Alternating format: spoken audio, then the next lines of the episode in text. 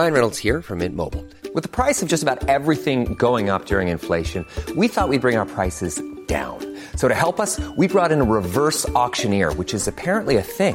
Mint Mobile Unlimited Premium Wireless. How to get thirty, thirty, how to get thirty, how to get twenty, twenty, twenty, how to get twenty, twenty, how to get fifteen, fifteen, fifteen, fifteen, just fifteen bucks a month? Sold! Give it a try at mintmobile.com slash switch. forty-five dollars up front for three months plus taxes and fees. Promoting for new customers for limited time. Unlimited more than forty gigabytes per month. Slows full terms at mint mobile dot com. Since two thousand thirteen, Bombas has donated over one hundred million socks, underwear, and T-shirts to those facing homelessness. If we counted those on air, this ad would last over one thousand one hundred fifty-seven days. But if we counted the time it takes to make a donation possible, it would take just a few clicks. Because every time you make a purchase, Bombas donates an item to someone who needs it.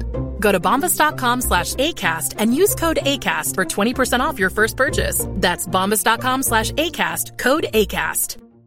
I'm Sandra, and I'm just the professional your small business was looking for. But you didn't hire me because you didn't use LinkedIn Jobs. LinkedIn has professionals you can't find anywhere else, including those who aren't actively looking for a new job, but might be open to the perfect role, like me. In a given month, over seventy percent of LinkedIn users don't visit other leading job sites. So if you're not looking on LinkedIn, you'll miss out on great candidates, like Sandra. Start hiring professionals like a professional. Post your free job on linkedin.com slash people today. Planning for your next trip? Elevate your travel style with Quince. Quince has all the jet-setting essentials you'll want for your next getaway, like European linen, premium luggage options, buttery soft Italian leather bags, and so much more. And is all priced at fifty to eighty percent less than similar brands. Plus, Quince only works with factories that use safe and ethical manufacturing practices. Pack your bags with high-quality essentials you'll be wearing for vacations to come with Quince. Go to quince.com slash pack for free shipping and three sixty-five day returns. Hiring for your small business?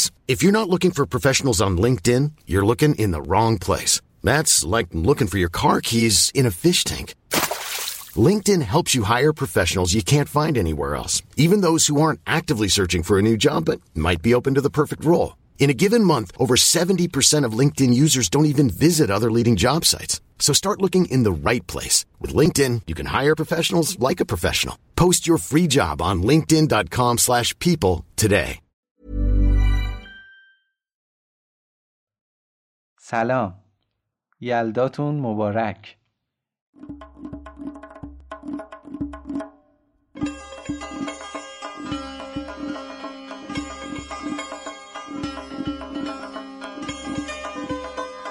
من مجتبا فراحتم و با ترپند هفدهم که به مناسبت شب یلدای سال نود و نه منتشر میشه در خدمت شما.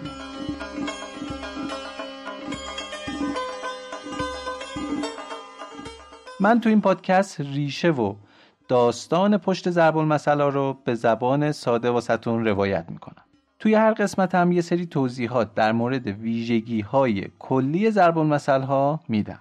البته این قسمت چون به مناسبت شب یلداست و انتظار داریم که تو جمعای خانوادگیتون، البته با رعایت پروتکل‌های بهداشتی، بشینین و هندونه انار بخورین و این قسمت رو بشنوین. واسه همین تصمیم گرفتیم که بخش توضیحات رو حذف کنیم، به جاش دو تا حکایت تعریف کنیم. ببینیم دیگه چه میکنید شما با این قسمت. منتظر استوریای قشنگتون از شب یلدا هستم. دمتون گرم. خب دیگه بریم سراغ حکایت‌های امروزمون که یه خورده کارمون زیاده.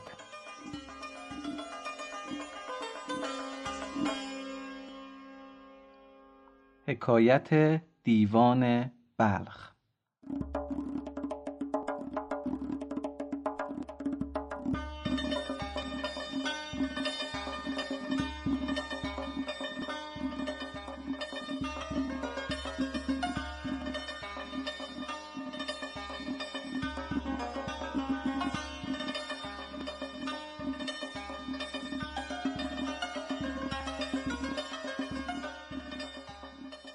همونطور که سال پیش توی اولین قسمت ترپند واسهتون تعریف کردیم، دیوان بلخ حکایت‌های عجیب و غریب زیادی داره که همشون اشاره به بیکفایتی و بی‌عدالتی قضات و حکام توی مقطع خاصی توی این سرزمین دارن. یکی از این حکایت‌ها داستان خر من از کرگی دم نداشت بود که تو ترپند اول شنیدیمش و همونجا هم اشاره کردیم که این حکایت‌ها زیادن و اگه عمری باقی باشه به خیلیاشون میرسیم و خیلیاشون هم اصلا تبدیل به ضرب المثل شدن. حالا به مناسبت شب یلدا تصمیم گرفتیم که این دفعه دو تا از حکایت‌های عجیب دیگه از این دیوان بلخ رو واسهتون تعریف کنیم.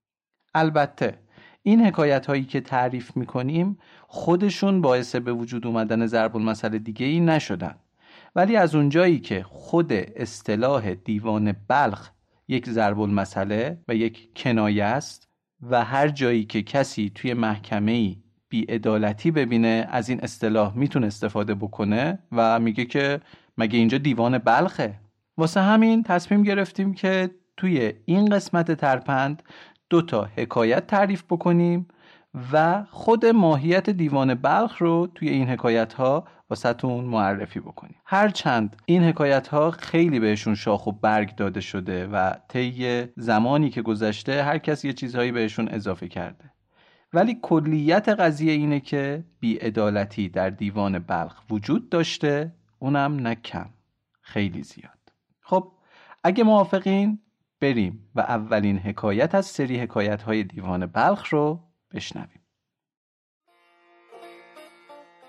روزی زنی به محضر قاضی القضات بلخ رفته و از همسر خیش طرح شکایت نمود.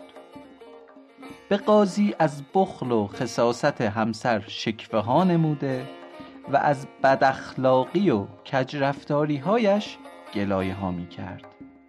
قاضی که به دقت به شکایات زن گوش سپرده بود و به گلابی بزرگی نیز گاز میزد، در انتهای هر جمله‌ای از جملات زن سری تکان میداد به نشانه تأسف و سپس سری تکان میداد به نشانه تأیید و بدون تأمل و تفکر در فواصل مشخص با صدای رسا به زن میگفت حق با شماست، درست میگویید. زن بعد از مشاهده این همه تأیید و عدالت با رضایت کامل و خوشنودی وافر از دیوانخانه بلخ خارج شد و امیدوار بود که قاضی حکمی بر علیه همسرش صادر نماید و او را به سزای اعمال ناشایستش برساند. دیری نپایید که شوهر زن شاکی نیز به منظور طرح شکایت به محضر همان قاضی رفته و شروع به دادخواهی نمود.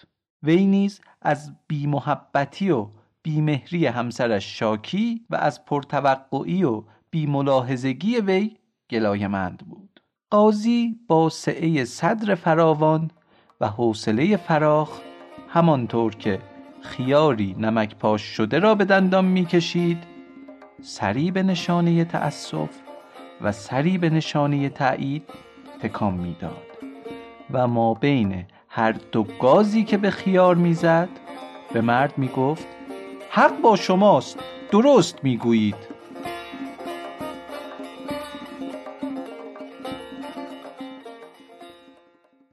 القصه زن قاضی در اندرونی پشت پرده‌ای مشرف به اتاق قضاوت نشسته و تمام ماجرا را شاهد بود.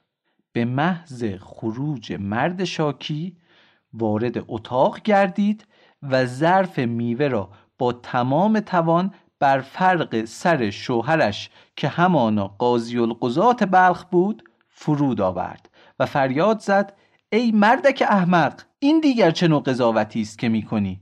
در کدام محکمه و محضر قضایی دیده شده که قاضی به اظهارات مدعی و مدعا علیه حکم و رأی مشابه دهد؟ اصلا میدانی که این مرد همسر همان زن شاکی است؟ اگر حق با او بود این چه میگوید و اگر حق با این بود پس حرف حساب او چیست؟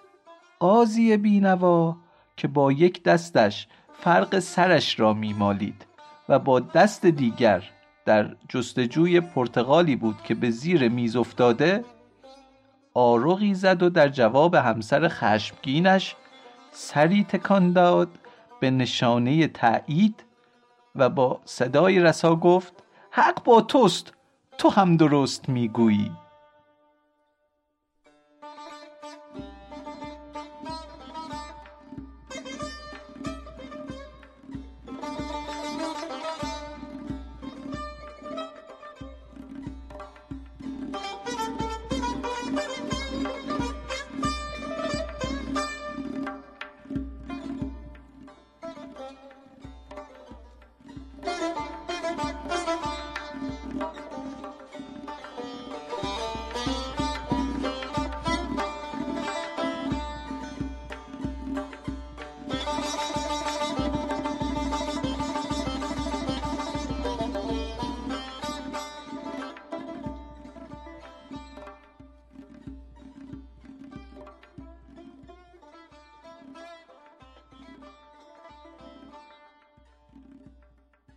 خب امیدوارم که تا اینجا بهتون خوش گذشته باشه و یه خنده کوچولویی هم گوشه لبتون نشسته باشه.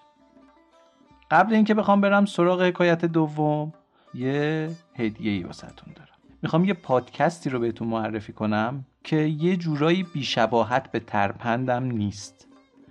ما اینجا داستان‌های شفاهی رو بیشتر بهشون میپردازیم، ولی این پادکست بیشتر به داستان‌های کتبی و منظومه‌های بلند فارسی می‌پردازه. شاید خیلیاتون بشناسینش.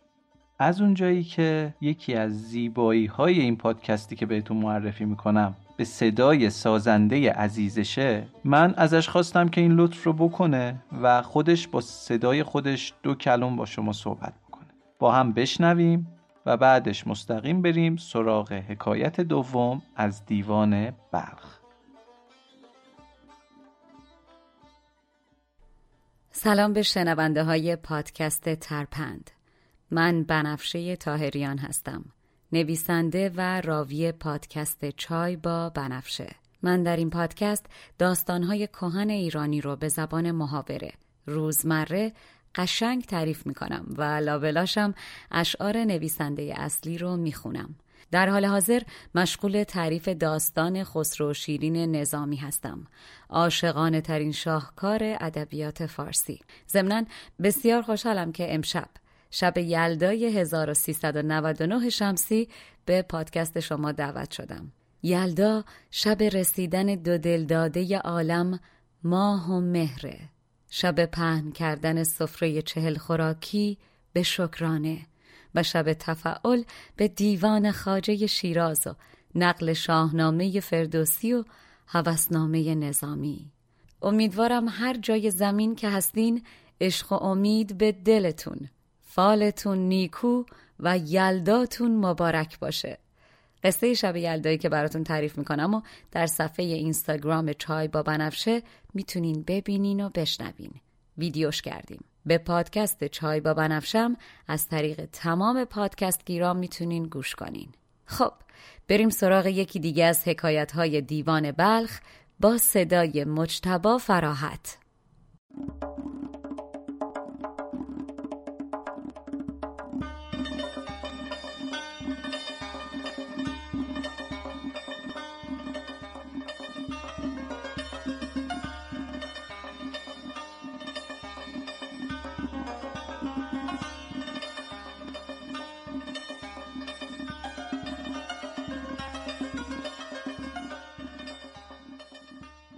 در سرزمین بلخ مرد نابکاری به نام رجبک میزیست که حرفه و پیشه اش دزدی و سرقت از خانه مردم بود. وی را همگان به نام رجبک دزد می شناختند. در آن سرزمین دزدها همه دوست و شریک قاضی بلخ بودند. ولی از آنجایی که سایر سارقین در تقسیم سود و اموال به دست آمده شیطنت کرده و اموال گرانبها و با ارزش را از قاضی مخفی می نمودند، قاضی زیاد دل خوشی از آنها نداشت. برعکس رجبک دزد که هرچه کاسب می شد علا کتاب شیطان بالمناسبه با قاضی تقسیم می نمود. از همین رو رجبک ارج و قرب فراوانی نزد قاضی القضات بلخ داشت و همواره مورد اعتماد وی بود. روزی از روزها رجبک با عصایی به دست و لنگان لنگان با حالی نزار خدمت جناب قاضی رسید. قاضی که توان دیدن ولی نعمت خیش در آن حالت نداشت، آشفته و سراسیمه از رجبک پرسید: تو را چه شده است ای دردت به جانم؟ رجبک گفت: شب گذشته به قصد دزدی از دیوار خانه بازرگان پلیدی بالا رفتم، ولی چون ارتفاع و بلندی دیوار زیاد بود، هنگام پریدن به حیاط خانه یک پا و دو دنده هم شکست. ای قاضی، مگر تو قاضی نیستی؟ گفت: هستم هستم. ای قاضی، مگر تو عادل نیستی؟ گفت: به خدا سوگند که هستم هستم. خب پس چه نشسته ای که من شکایت دارم از این بازرگان که دیوار خانه را به این بلندی ساخته است و دزدی حرفه‌ای مثل من اینگونه ناقص می شود به وقت فرود. قاضی گفت: به خدا سوگند که حق با توست. هرگز در دوران قضاوت من چنین حقی پایمال نخواهد شد. و با مشتی گره کرده و رگی از گردن بیرون زده فریاد زد: تا حقت رو نگیریم آروم نمیگی گیریم.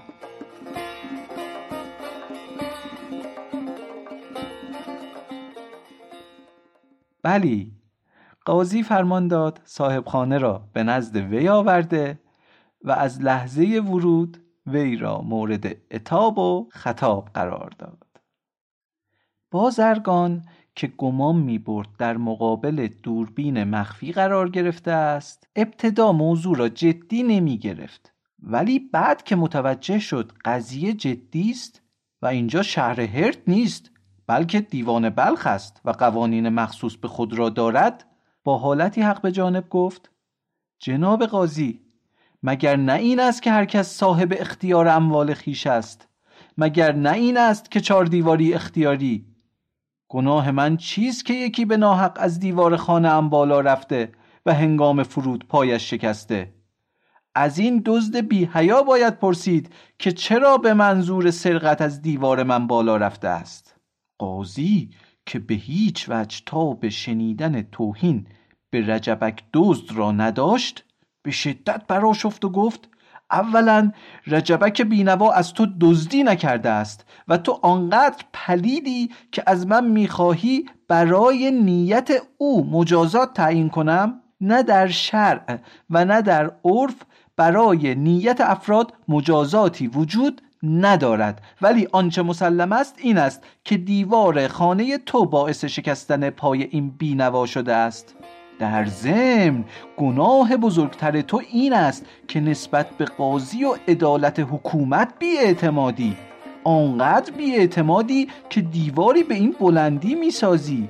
این توهینی آشکار است به دستگاه قضا. پدر سوخته، عکس خدا را پاره میکنی؟ میدهم پاره‌ات کنند تا درس عبرتی شود بر سایرین.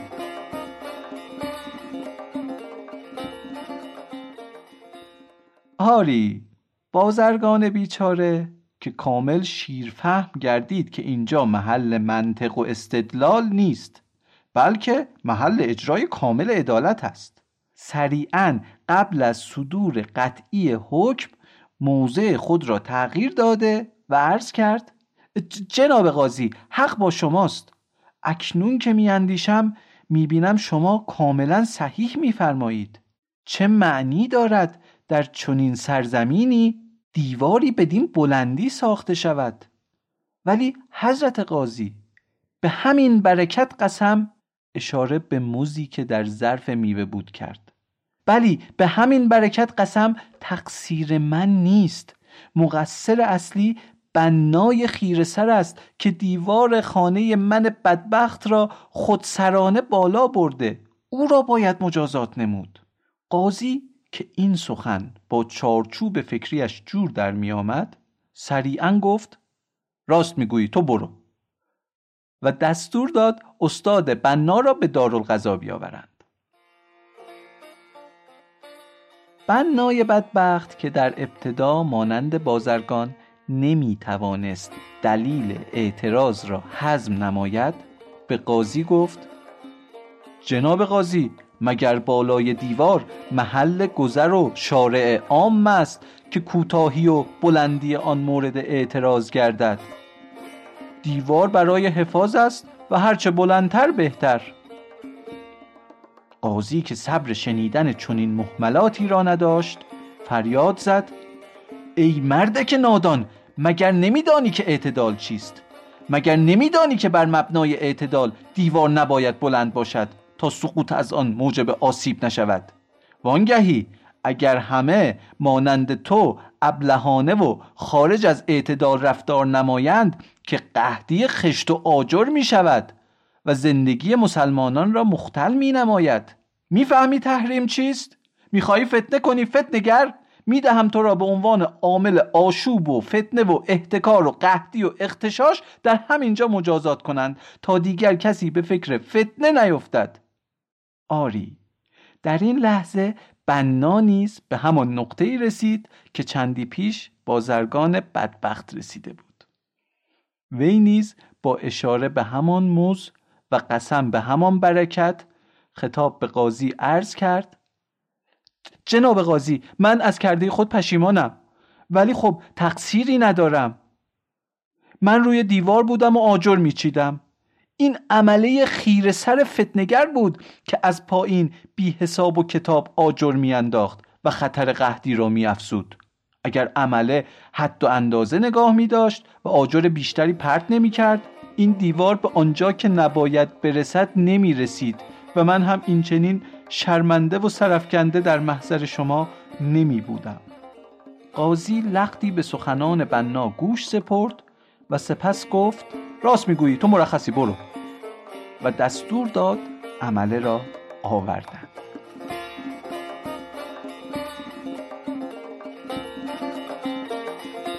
عمله که در مورد قضاوت‌های خاص قاضی دیوان بلخ داستان‌های بسیار شنیده بود، درسش را خوب روان بود. قاضی به وی گفت: مردک، میدانی چه غلطی کرده ای؟ عمله گفت: آری، میدانم که چه فتنه‌ای به پا گشته که پایه‌های عدالت در دیوان بلخ به لرزه در آمده. ولی جناب قاضی، این گناه از من نیست. گناه از دختر تناز صاحب خانه است که در چادر حریرش چون کپک خرامان بود و آمد و شد می نمود و من جاهل به کل عقل خود را باختم و در شوق وی بی اختیار آجر پرانی می نمودم، آنچنان که حساب ارتفاع دیوار از کف بدادم. به عقیده بنده گناهکار اصلی دختر پریرو و نازک اندام صاحب خانه است.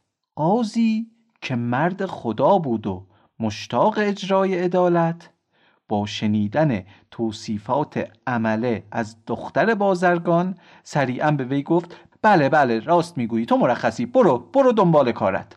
و سریعا دستور داد که دختر صاحب خانه را بیاورند. عمله هم به هنگام خروج دست انداخته تنها برکت روی میز قاضی را برداشته و گفت: پس من یه موز بر می دارم میرم، و رفت. دختر بازرگان که به محضر قاضی رسید، قاضی نگاه عالمانه‌ای به وی انداخته و تبارک اللهی بر زبان جاری نمود و سپس به وی گفت: دختر با کمالاتی مثل تو که ماشاءالله این همه لطیفی، چرا باید در هنگام کار عمل بنا مکررن از خانه خارج شوی که زیبایی و جمالت باعث بالا رفتن ارتفاع دیوار شود؟ آن حتماً که این فتنه از چشمان توست، من میبینم. دختر بازرگان که از طریق پدرش به کیفیت قضاوت آگاه بوده و خود را آماده نموده بود، بلا درنگ و البته با اشوه و تنازی مخصوص خود گفت: خاطر آتر حضرت قاضی القضات مستحضر باشد که گناه از من نبود، بلکه خیاط محله اگر به بهانه دوخت و دوز و پرو و لباس مکررن مرا به خیاطخانه نمی کشید، این فتنه به پا نمی گشت. قاضی که مبهوت آن همه جمال و جبروت بود فقط گفت: به همین برکت قسم، اشاره به ظرف خالی میوه می کرد، که راست می گویی. اگر تو راست نگویی پس که بگوید؟ و سپس دستور داد که خیاط خیره سر را بیاورند. از قضا خیاط پیر چلمن و بی دست و پایی بود، به قسمی که از رعب و وحشت قاضی زبانش گرفت و سکوت کرد و در محضر قاضی دیوان بلخ هیچ گناهی بالاتر از سکوت و بیزبانی نیست. ختم جلسه اعلام گردیده و خیاط بدین مجازات محکوم شد. اول، غرامت پای شکسته رجبک را بپردازد. دوم، حقوق دیوان قضا را پرداخت نماید. سوم، به سزای ایجاد خلل در آرامش و تهدید امنیت عمومی جامعه و ایجاد دیوار بلند در گذرگاه مسلمین به آیین عدالت‌خواهی دیوان عالی بلخ یکی از دو چشم او را در ملأ عام از حدقه بیرون کنند. چهارم، یک نصف روز او را در میدان بزرگ بلخ به دار آویزند و بر سینه اش بنویسند: این است سزای آن کسی که در بلخ فتنه کند.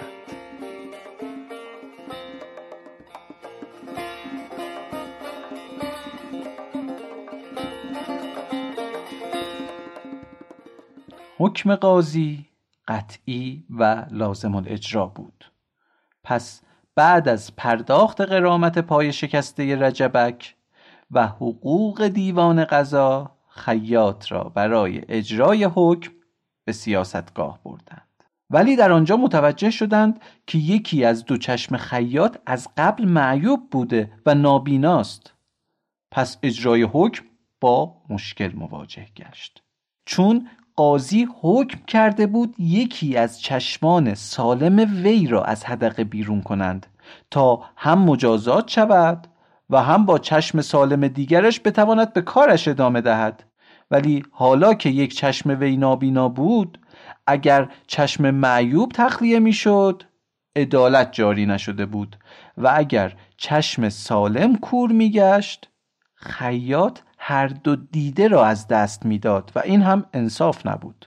پس به ناچار خیاط بینوا را دوباره به محضر قاضی آورده و مسئله را بیان نمودند. حضرت قاضی پس از لختی تأمل با درایت تمام و شناخت کاملی که از اصول داوری در دیوان بلخ داشت، حکم را بدین شکل اصلاح نمود: مقصود از انشای حکم اجرای عدالت است و چون عدالت موجب نفع عموم جامعه است، پس طبعاً افراد جامعه در اجرای حکم موظف به همکاری هستند. اکنون که اجرای حکم برای محکوم میسر نیست، بروید و یکی از بلخیان را که دو چشم سالم دارد بگیرید و حکم را روی وی اجرا کنید تا حکم عدالت روی زمین نماند و فوراً اجرا شود. به محض صدور حکم قاضی، سربازان دارالقضا چون مور و ملخ به کوچه و خیابان دویدند و در کمرکش یکی از کوچه ها معمار نگونبختی را شکار نموده و به محل اجرای حکم کشاندند. معمار بیگناه که از هول بلا می لرزید و نیشتر جلاد را می دید که به روغن داغ آلوده می گشت برای دریدن چشمش، ناگهان فکری به خاطرش رسید و به مأموران اجرا گفت: البته که حکم قاضی مطاع است و رفع فتنه واجب، اما از آنجایی که من معمارم و برای حرفه‌ام به هر دو چشم خود نیاز دارم تا بتوانم انحرافات ریز را تشخیص دهم تا مبادا خدای نکرده فتنه دیگری برپا شود، از این رو پیشنهادی دارم. چرا در بین مشاغل به دنبال شغلی نمی روید که با یک چشم نیز می تواند حرفه‌اش را ادامه دهد؟ فی‌المثل من در همسایگی خود یک شکارچی می شناسم که به وقت شکار یکی از چشمان خود را می بندد. گرفتن یک چشم از او برای اجرای عدالت منصفانه تر نیست؟ عمله دستگاه قضا که تربیت شده همان دستگاه بودند، این استدلال را موجه و منطقی دیده و معمار را رها کرده و شکارچی را به محل اجرای حکم آوردند. شکارچی گفت: گرچه من به وقت تیراندازی یک چشم خود را میبندم، ولی به هنگام کوهنوردی و یافتن شکار به هر دو چشم خود احتیاج دارم. شایسته تر از من کسی است که اگر هر دو چشمش را هم بگیری ضرری به وی نمیرسد. پرسیدند او کیست که هر دو چشمش بی مصرف است؟ شکارچی گفت: سرناچی که به هنگام دمیدن بر سرنا هر دو چشم خود را میبندد. پس بیدرنگ سرناچی را احضار کردند و تا خواست دهن بگشاید چشم چپش را با نیشتر روغن‌آلود دریدند.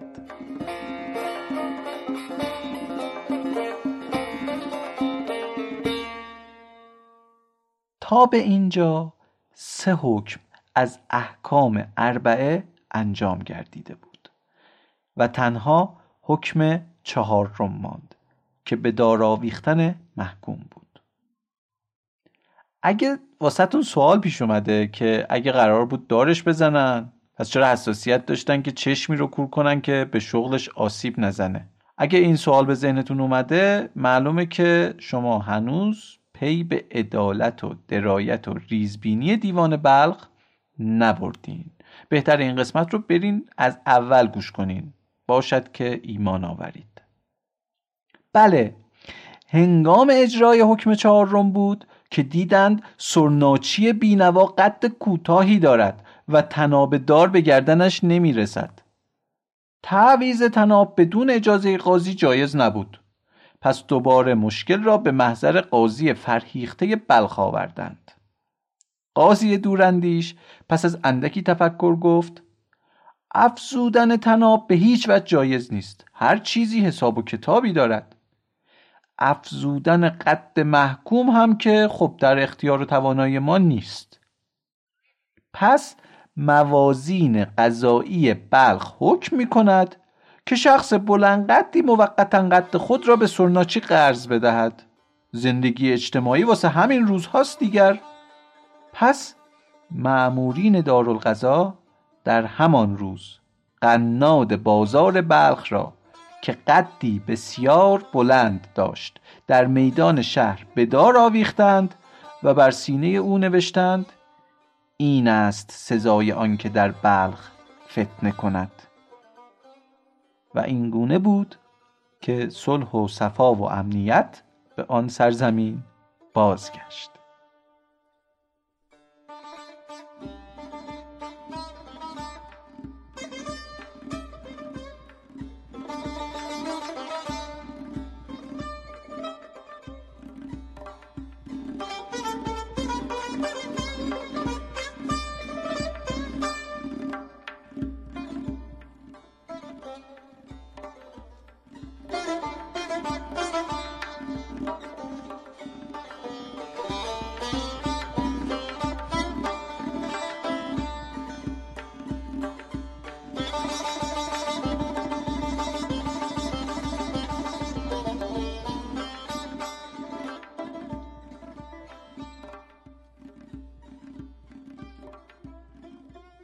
خب دوستان عزیزای دل، امیدوارم بیشتر از این که از دیوان بلخ هرس خورده باشین خنده رو لبتون نشسته باشه.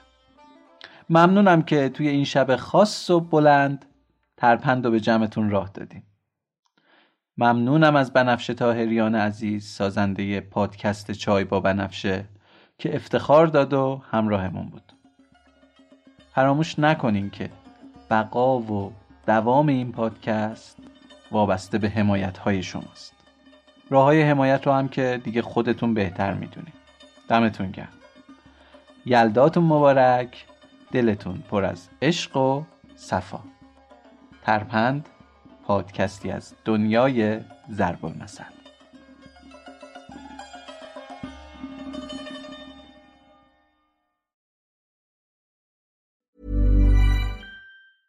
Planning for your next trip? Elevate your travel style with Quince. Quince has all the jet-setting essentials you'll want for your next getaway, like European linen, premium luggage options, buttery soft Italian leather bags, and so much more. And it's all priced at fifty to eighty percent less than similar brands. Plus, Quince only works with factories that use safe and ethical manufacturing practices. Pack your bags with high-quality essentials you'll be wearing for vacations to come with Quince. Go to quince.com slash trip for free shipping and three sixty-five day returns. Planning for your next trip? Elevate your travel style with Quince. Quince has all the jet-setting essentials you'll want for your next getaway, like European linen, premium luggage options, buttery soft Italian leather bags, and so much more. And it's all priced at fifty to eighty percent less than similar brands.